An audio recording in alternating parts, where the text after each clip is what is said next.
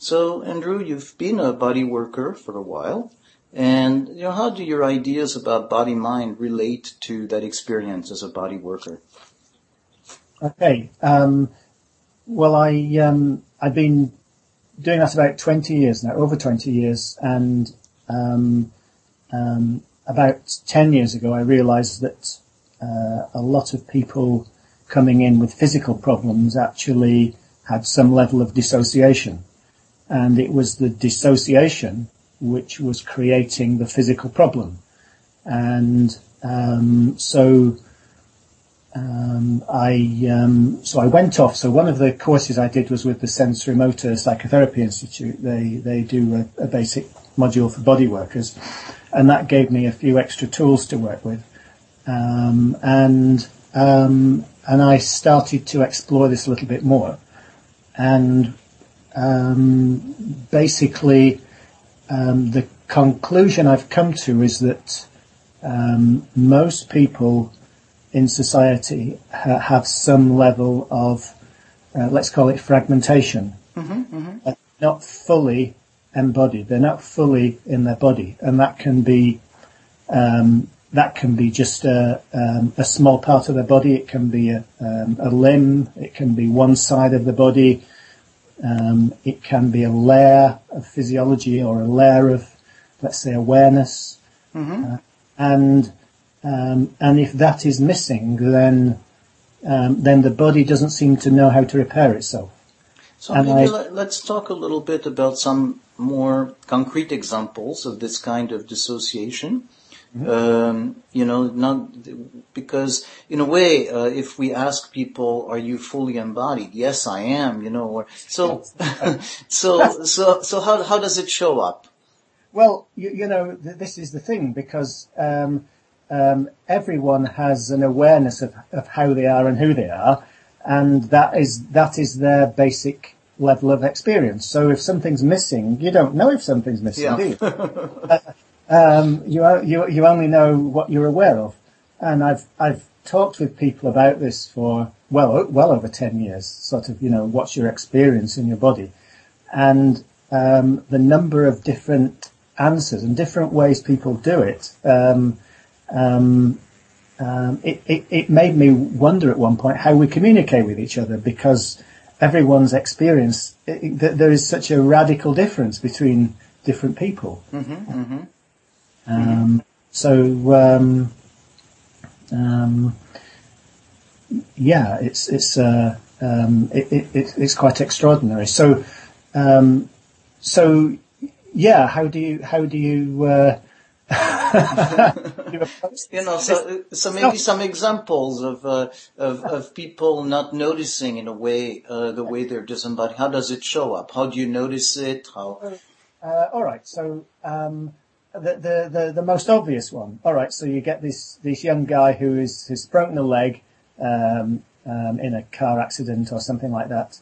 And it's his first intimation of mortality. So he's terrified of this broken leg. And, um, and so essentially he dissociates from it. So, so he, he doesn't want to know about it. Uh, it's painful. He doesn't want to know the pain. He doesn't want to recognise that he's had such a big injury, which tells him that actually he's mortal, and um, and so he disinhabits that part of the body to a degree that then the leg doesn't heal, the break doesn't heal properly. So he can be in a cast for for six months and it's still not healed properly. So then, um, if if if his awareness is brought back into that part of the body, and he starts to relate to it in a, in, in, in a proper way, then, then the, the bone fracture heals straight away. It's, it's, it, it, it does what it should do. Mm-hmm, mm-hmm. That's the simplest example I can. That's a very striking one, yeah.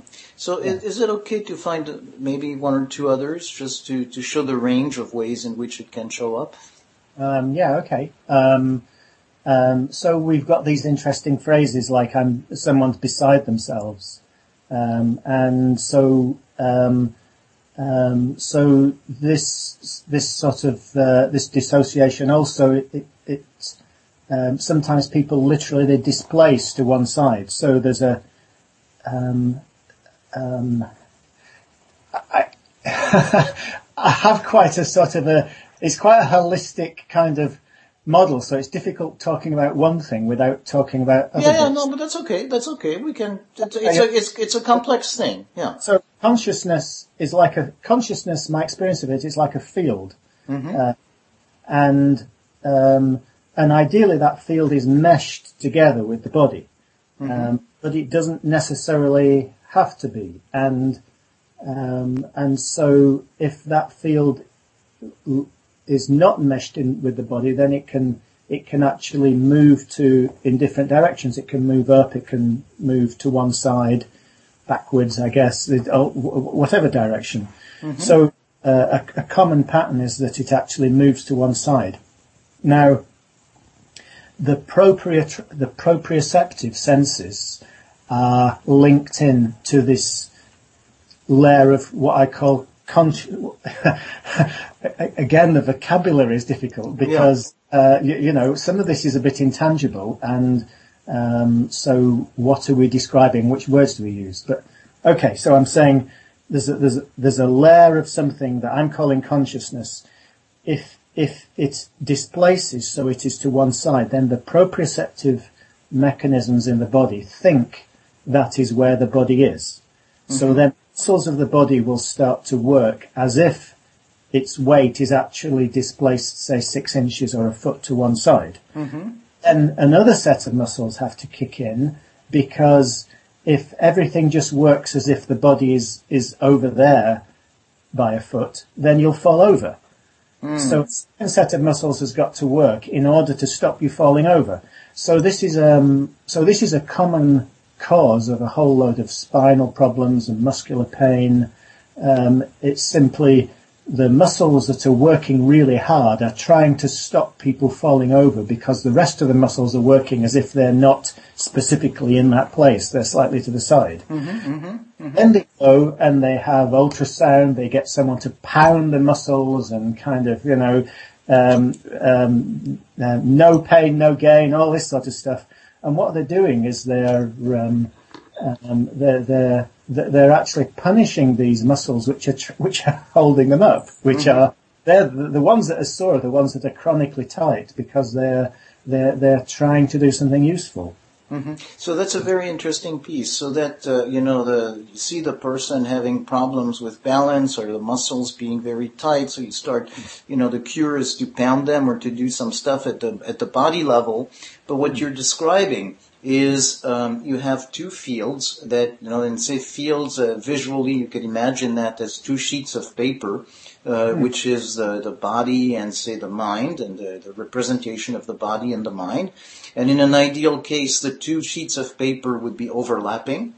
But if one is a little bit askew, uh, then what's happening is the perception that the person has of his body is that it's six inches to the side. And then the muscles are going to be acting that way. And then there is a counter. It's it's not quite. You see, Okay. somebody somebody doesn't think that their body's to one side because there are all these other senses which tell them it's not. Okay. Look at your body and you can see it's like it's here. Right. and you can and you when you touch something you can feel that there's a level of proprioception which is um, um, uh, uh, which is really to do with um, there's a lot of layers of energy and kind of um, one of them um, is quite interesting like um, it, it's kind of the same level of energy that the acupuncture meridians are on.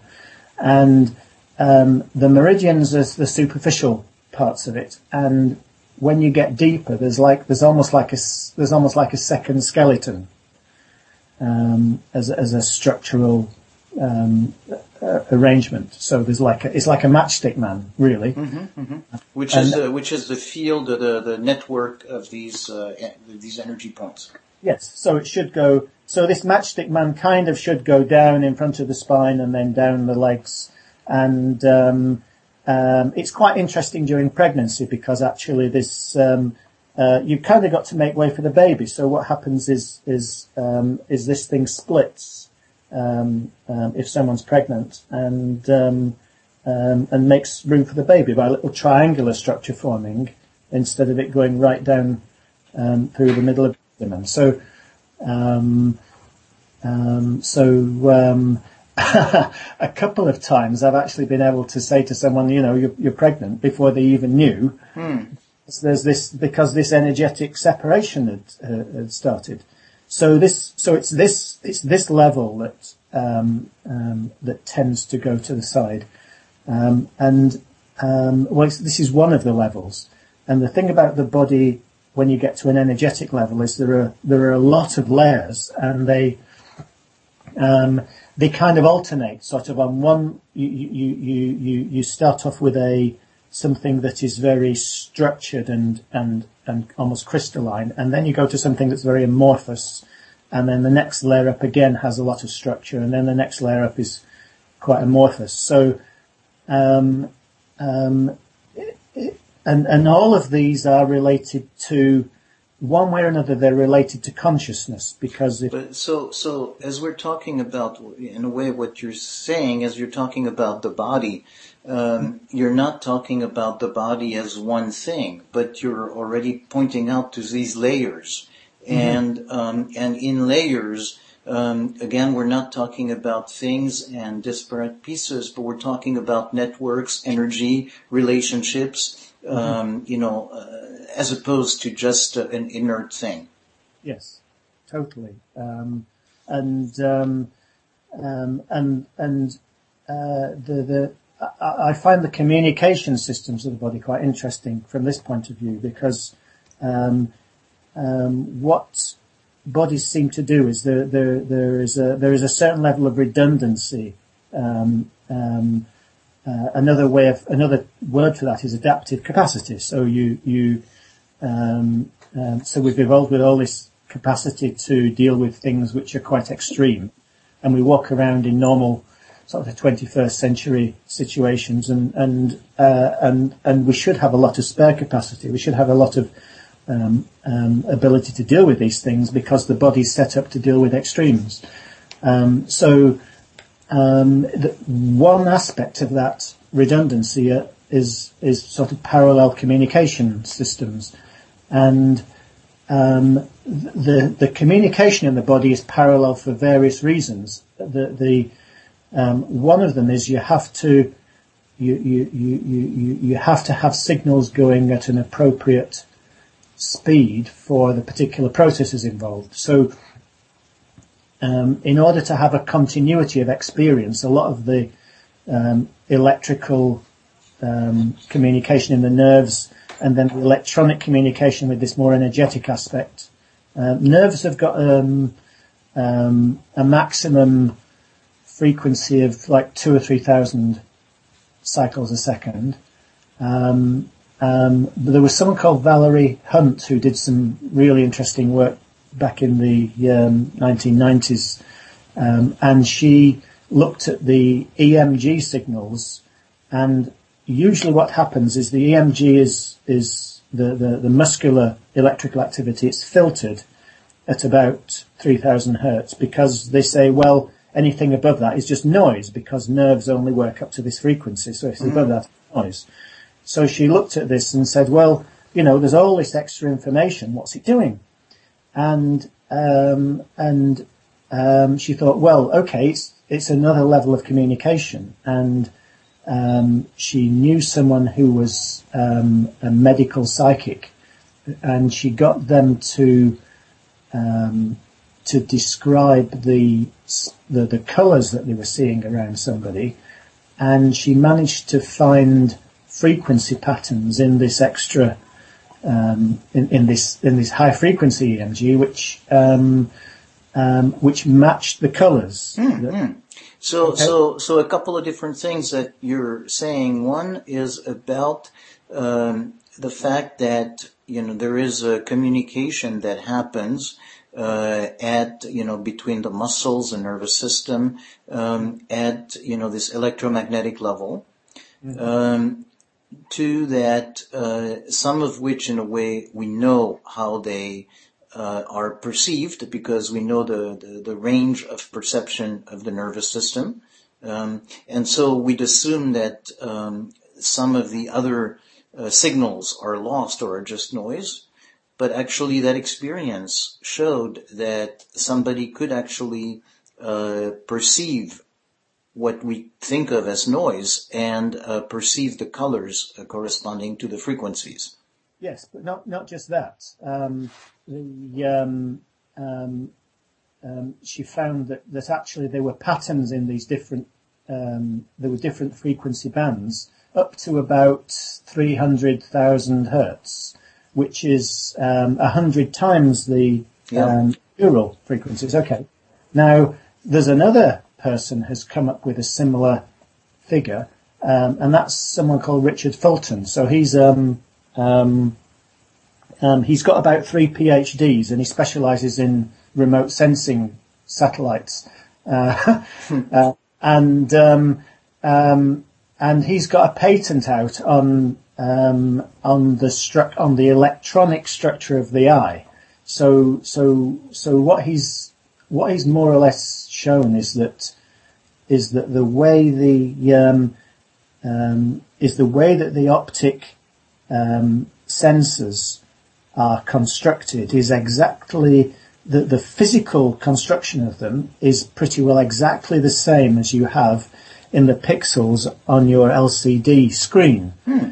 Um, and um, and so they, yes, they work um, um, yes, they work as an ordinary nerve synapse, but also they have this electronic communication capacity, which goes on top of that. So, um, so our whole nervous system doesn't just work electrically um, with these nerve impulses; it also works electronically. And the electronic signal you can pick up with a little radio detector, um, which is what Valerie Hunt did. Um, and as I say, it goes up to it's it's another two orders of magnitude more more range on the electromagnetic magnetic spectrum. Now, because we are because we're living beings, um, um, we've got we've got the ability to detect this, um, and um, um, you, you, you, can so so again, just as I'm again, I'm trying to to, to uh, digest a little bit uh, what you're, you're you're transmitting as information, and okay. and a sense that in a way again we're we're very much veering from the notion of um, uh, one uh, you know simple model of pieces, talking about the the structure, the energy part, and uh, you're talking about how uh, giving in a way examples of uh, the range of energy and of and of kinds of energies that is being transmitted as part of the normal functioning of mm-hmm. our body. Uh, that in a way, uh, until recently, we didn't even know existed um, and are starting to pay attention to, even without necessarily knowing what it does. Well, I'm ta- I've been talking about the science, and actually, people have known for ages that this stuff exists because there are people who see colours around auras, mm-hmm. and, um, and you can be around somebody and you can kind of feel their mood, and you can uh, get some sense of how they are, and and yes, there are subtle tells in, in in body language and that kind of thing, but I think there's also also this um, this very diffuse electromagnetic uh, information, I think we also pick that up. It's, yeah. Uh, so, just... so, so we might be actually um, be able to find a correlate to the intuition and the ability to pick up moods uh, in these electromagnetic signals uh, yeah. that were not identified until recently. Yeah.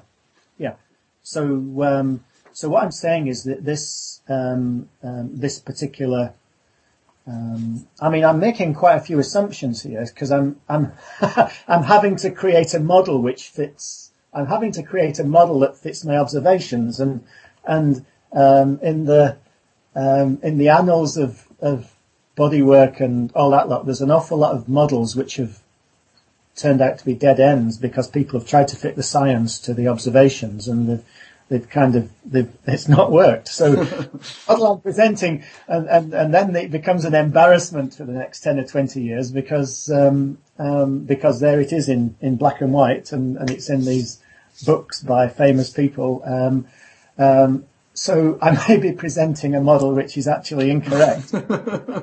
the um, um, but but what I'm so I'll come back I'll come back to this sort of this basic statement. Um, consciousness um, um, is is a is a field. It's not um, it's not related to it's not it does not have to specifically reside in the body. It can be slightly separate from the body. Um, and um, how far it can go from the body on its own, I don't know. Um, but but my experience is is actually it can expand out quite a long way. So let, us uh, give an example of what we mean by field uh, for people, because um, you know it's like essentially you're saying that consciousness is not identical, is not to be reduced with the functioning of the brain or the nervous system. Uh, so there's more to it than that. Mm-hmm. And uh, so, you know, saying it's a field uh, is at the very basic way saying it's more than just simply the re- being reduced to the organic functioning of the nervous system. But what else do you mean by field? Um, Okay. Well, again, um, maybe I should just sort of drop into another little bit of science. Um, um, there's a guy called Al- Albrecht Bühler who who um, is at Northwest University, uh, and um, quite a few years ago now, he was given a grant to look at single cells um, from the point of view of deciding whether they could possibly be possibly exhibit um, um, indications that they were conscious mm-hmm. in some way. And he's put all his research online, so you can see the little videos he took of the cells moving around. Um, um they don't kind of look around and speak to the camera, but but, uh, but they do. You can actually see them um, pausing, making decisions, deciding which way to go, backtracking and going, well, that didn't work. Let's try the other way.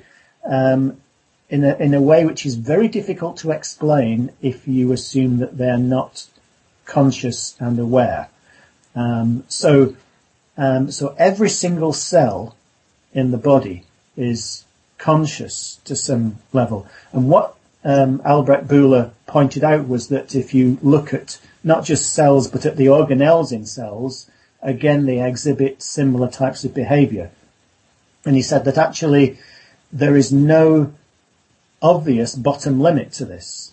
So uh, on one level, what I'm consciousness is not just it's, it's it's not that it's not just in the nervous system. It's every single cell has a consciousness, and therefore it has and, and a certain level of intelligence. Mm-hmm, mm-hmm. Yeah, um, and so so what's happening is we're we're shifting the definition of consciousness uh, because to you know the general public, consciousness has to do with thinking, has to do with uh, uh, some kind of a cognitive process. But here, what we're talking about is simply looking at the behavior of the cell, uh, mm-hmm. say the kind of behavior it exhibits, manifests something that we yeah. call consciousness, and then the kind of consciousness that we have when we have a deliberate logical reasoning is simply an elaboration on that very basic process. Yes, that's right. Um, and um, um, okay, so the next little little chunk of science can bring us back to to where I kind of to my particular interest. So uh, again, a lady called Danah Zohar. Um, she's um, um, a scientific philosopher. So she produced a theory back in the, I think again the 1990s, um, saying that well, if con- if consciousness um, well, not if consciousness exists. Consciousness exists, and we can't explain it just by um, neurochemistry. So uh, the most likely thing is that it's some kind of quantum effect. So then she said, okay, what structures in the body are there that can sustain a quantum effect that would have um, the which would have the properties of consciousness as we as as we experience it, and and um, the only structures that we know of that could do that are microtubules.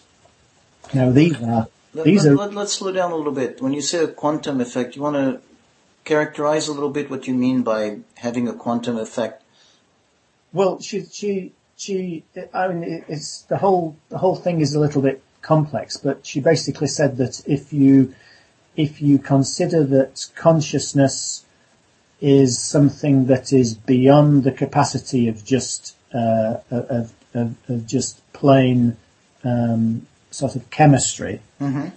okay, then, um, then the only um, mechanism that's known to science that would then um, that would w- that would then cover that would sort of have the properties that would um, um, that would explain the known qualities of consciousness is some quantum field, and the only place you could have that quantum field existing is in a very very small contained physical structure. So microtubules are about the only physical structure in the body which fit the bill. They have the, the tube in the middle of them exactly is exactly the right size for a quantum field of the correct type to exist inside it. So, so how does this quantum field work? You know, what, what's, uh, what, you know, in a, in a nutshell, what does it do? How, do, how is it a quantum field? Okay, so she, she described how you have um, a coherence between, um, uh, firstly, microtubules are, are quite interesting. There are more microtubules in, the, in, in neural matter than in any other. So, so this kind of explains why the nervous system is so important, but microtubules are also in most other cells. And in particular, you get them in, in uh, embryology. If there are no microtubules, um, um, in um, in an embryo as it's growing, then then it, it, it cannot develop.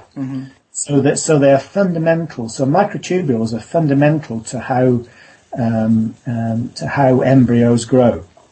This is really interesting point that.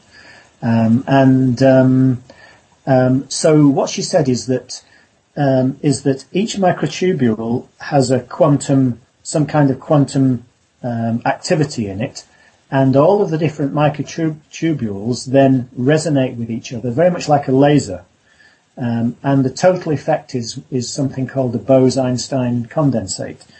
So so essentially, you have all of these microtubules in the body, and wherever they are, cells or, or whatever. All of the uh, um, um, all of the subatomic particles inside them are resonating with a common frequency, and there you have a field of consciousness, which is this uh, which is this coherent field between all the microtubules. So, so the, um, if we look at them as separate, you know, all these little particles um, are separate. However, um, they have the ability to perceive the activity of each other Each other, yes, so that they can actually get in resonance, in coherence, that's correct. uh, and adopt the same rhythm. And so the fact of being able to perceive the rhythm and together come to coherence uh, is described as consciousness. Yes. That's and then, of course, if the, the thing about a coherent field of that kind is that it can be a unified field in the whole body. So every single microtubule is resonating with every other microtubule and, they all, and there is one coherent field. Now, um, this I think is quite unusual. Um, and um, one of the problems, again, that's that is so common in people I see coming to my clinic is there's this uh, there's this decoherence, there's a fragmentation. So there you there you have um, um, i- if this model is right, okay. So this is one. So this this quantum microtubule Bose-Einstein condensate model is one way of explaining it, okay. But even if it's the wrong, even if it's the wrong explanation, there's something happening which is um, which is sort of more or less explained by this model. Okay, you, you understand what Yeah. I'm saying? So what we're talking about is the fact that there is an ability at a very, very uh, micro level um, of these various components, particles, um, to to resonate together. So yes. whether it's this particular effect or something else, essentially the coherence we experience uh, must be related to the coherence in the rhythm of our various micro component parts. Yes, that's right. And not only that, they can also fragment, and so you can have several overlapping um, zones of, of, of coherence uh, which do not actually communicate very well with each other. So this is where this is where things start to break down. And uh, I didn't really get this until I started to look at extreme states. So there's so I'm sure you've heard of dissociative identity disorder. Yeah, okay. So this is where someone suffers really severe trauma um, before the age of about seven. So they have a fragmentation of their personality, of their sense of identity, their personality, um, but that carries through into their physiology. Their physiology also becomes extremely compartmentalized. Mm-hmm. The, and so we're talking about parts, um, mm. but what you're also saying is that these parts are not just abstract parts, or psychological abstract, but there is in fact different circuits in which each circuit has an internal coherence, but yes. the various circuits are not coherent with each other. That's correct.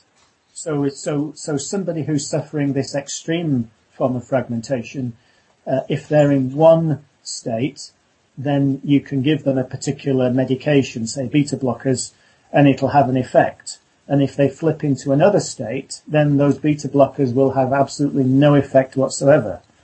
And so their, their their physiology um, is so this is so this is quite fundamental. You know, if if you if you think you know that um, um, pharmaceuticals ought to have a universal effect. If they affect somebody once, um, then they should then then they shouldn't be able to flip into a different physiological state where they don't affect them. Mm-hmm, so this, mm-hmm. something is happening that's really deep in the system. Right, and, and so so in a way, this is a way to say that the what we call somebody is not an unchanging quantity, but it's somebody at some point in time, yeah. and then there is a different state, and then it's a different situation. Yeah. So so DID is a quite an extreme version of this. Mm-hmm. And I tried to make sense of it because my whole model as a therapist is a, is comes from a vitalist point of view. So as a vitalist, I say, you know, everything has a positive function. It, it, the, the, the, the, body doesn't do things at random. Um, we've evolved for over hundreds of millions of years and everything has a purpose. And, and so, so what's the purpose of this extreme fragmentation? Um, um, or or or how is that fragmentation functional in some way? Mm-hmm, mm-hmm. Uh, so I, I, thought, you know, how how can it be functional? So I thought, well, do I fragment? What what happens when I'm walking around? And so I started to kind of think, what what goes on in my daily life, which would uh, which would kind of relate even vaguely to this kind of thing. And I realised that actually when I'm walking down the street, I mean, it's, it's everyone's experience. You walk down the street, you don't need to think about your legs. Mm-hmm. You decide you're going to walk and, and legs do the leg stuff and you, you can forget them. Right.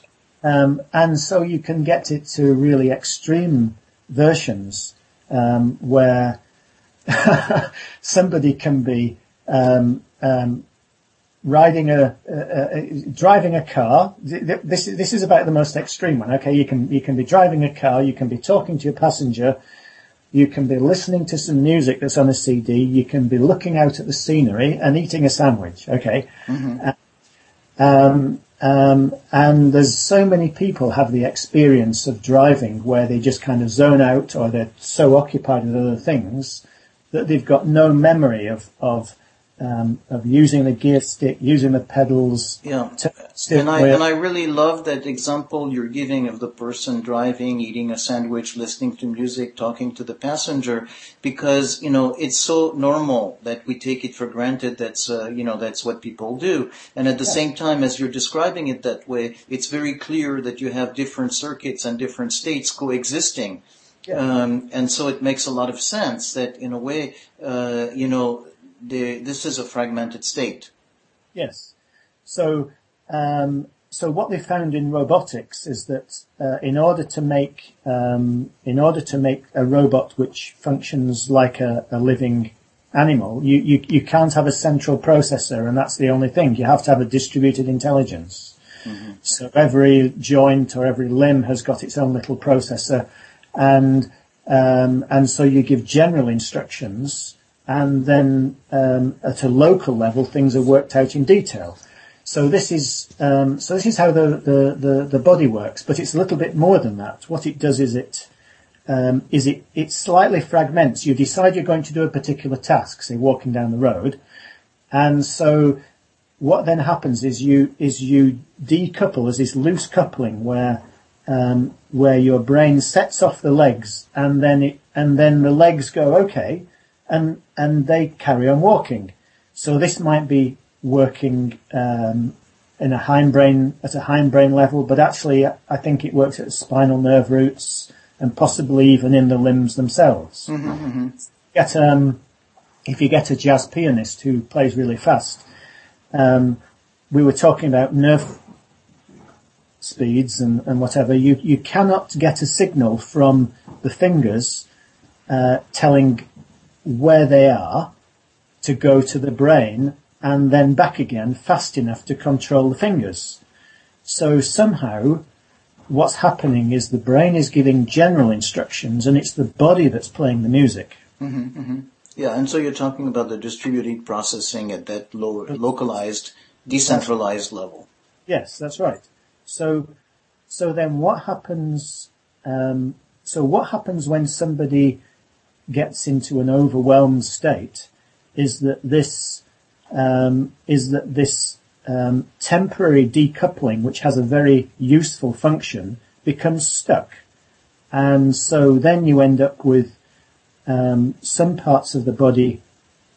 Um, um, you end up with some parts of the body in one set of coherence, and they've not come back into the general set of into mm-hmm. the. Mm-hmm. So they've they've they've kind of they've they've um, somehow that return back home is not possible. Mm-hmm, mm-hmm. And, um, um, and and my observation is that this isn't just something that happens to people who have DID or even PTSD. This is something that um, this is something that affects pretty well everyone, mm-hmm.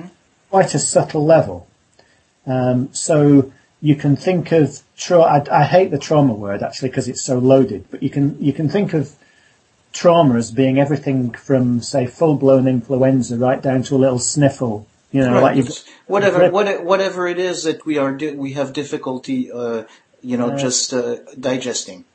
Hmm. Yeah, and, and, most people have got like a little sniffle in, but there's still there is still this um, slight loss of coherence, slight fragmentation that's occurred, and so we come back to where we started on this conversation. Then the um, the body doesn't quite repair itself so well because um, um, what seems to be necessary is, is a is a continuity of um, of consciousness through the body um, and a coherence through through the body in order for the body to know it's each part of the body to know its relationship to everything else and know what its job is and know how its structure should be. You know, so so then this kind of changes how all the self repair mechanism works. Mm-hmm, mm-hmm. So it has quite so it's not just a psychological thing. It has it has sort of quite strong um, physical implications. Yeah, yeah. So, so it's it's it's like it brings up uh, in a way as you're talking about this, it makes me think of the old uh, book by Freud about the psychopathology of everyday life. And here, uh, you know, you're talking about the everyday dissociation, uh, you know, that we all have to some degree or another.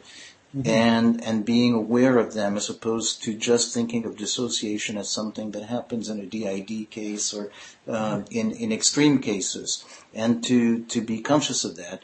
And the interesting part also, as you describe things this way, is um, it puts a, a different perspective on mindfulness um, in the sense that we think that it's it's really something that we're in a way we we we're going to all, always have that tendency, which is very useful in lots of ways, uh, yes. to to decouple things in order to be able to function, to do things, and it's wonderful and it's great, very productive, not just in terms of multitasking, but as you pointed out, also for say a, you know a concert pianist, probably a, a warrior, you know Zen and the art of uh, the samurai, you know, includes some training in the, that nature, but there is also a price to pay for it, and that, that disconnection, and yeah. Uh, yeah. Well, the, the price is paid if, if the disconnection becomes semi-permanent instead of everything coming back, as I say, coming back home, coming back to a total coherence. Mm-hmm, mm-hmm. So, um, um, so this is really the um, this is really the tricky bit because, again, as I said earlier, you don't. Uh, uh, uh, how do you notice when something's missing? Mm-hmm, mm-hmm. And and so maybe in a way that's where we come back to the constructivism, the the social constructivism, the presence of other, um, because in a way it's in the presence of a witness that uh, we can become aware of mm-hmm. uh, something that somebody else notices is missing, uh, mm-hmm. that we're not able to notice because it's missing. Mm-hmm. Yes, so that's one. So that's one way it works. Um, but I, um, um, but again, I've been um, um, working with this. Um,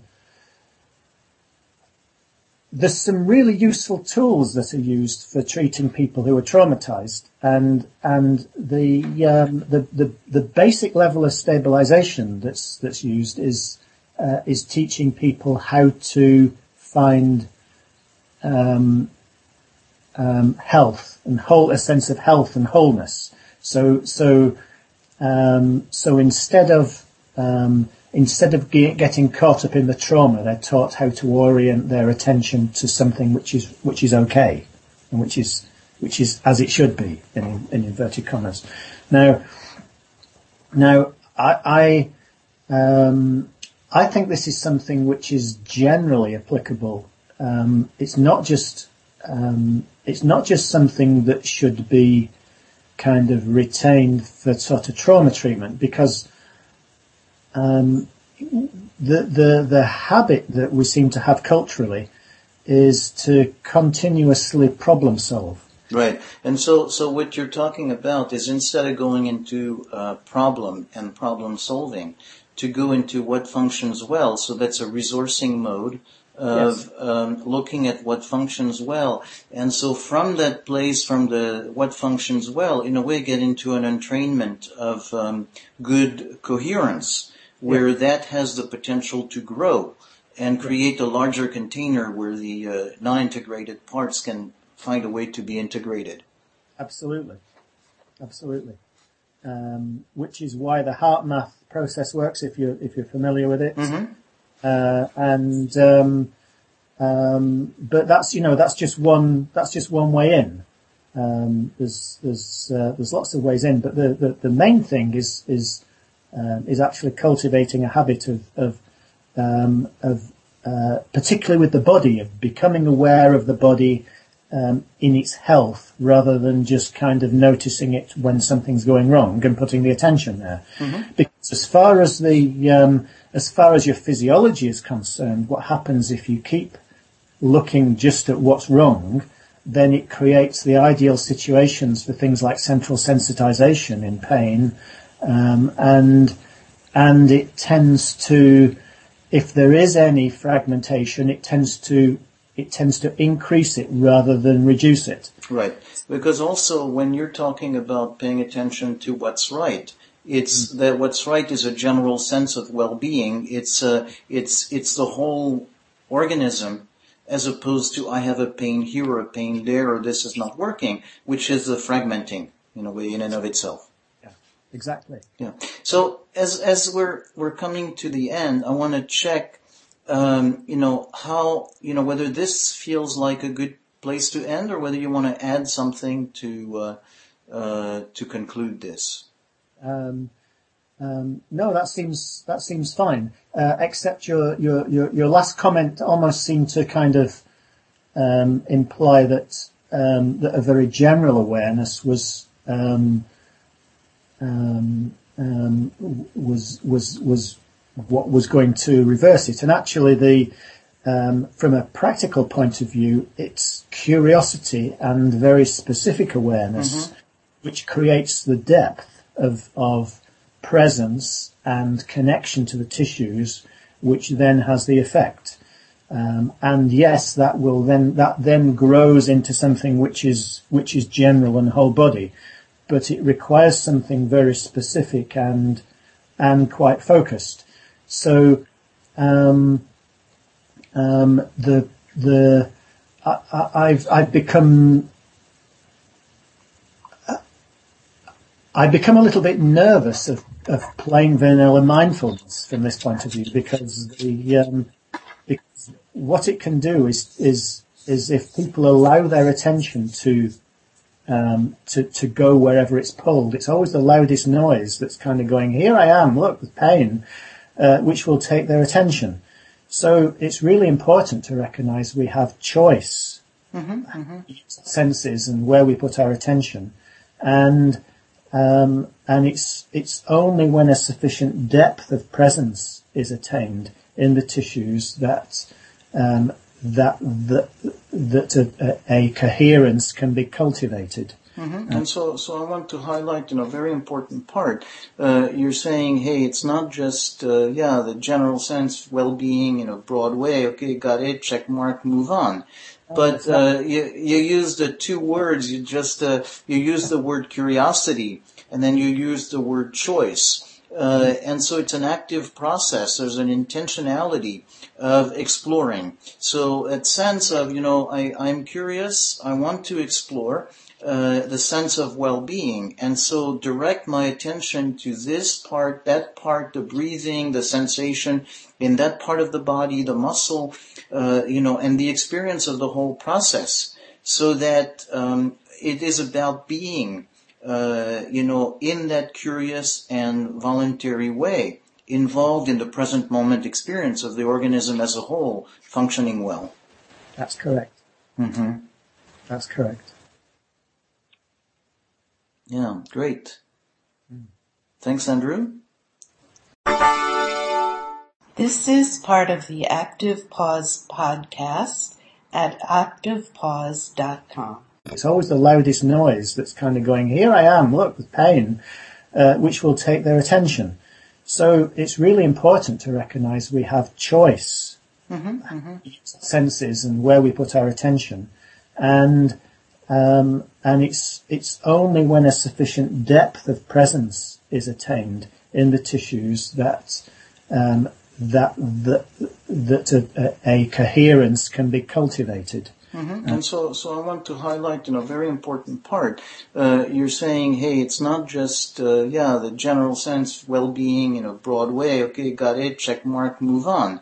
But uh, you you use the two words. You just uh, you use the word curiosity, and then you use the word choice.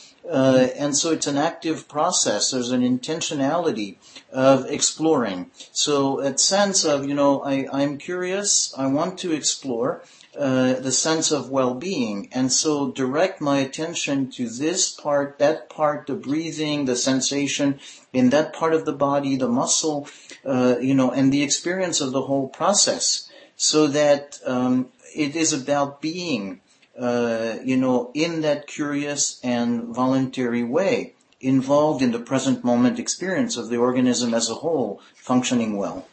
That's correct. Mm-hmm. That's correct. Yeah, great. Thanks, Andrew. This is part of the Active Pause podcast at activepause.com.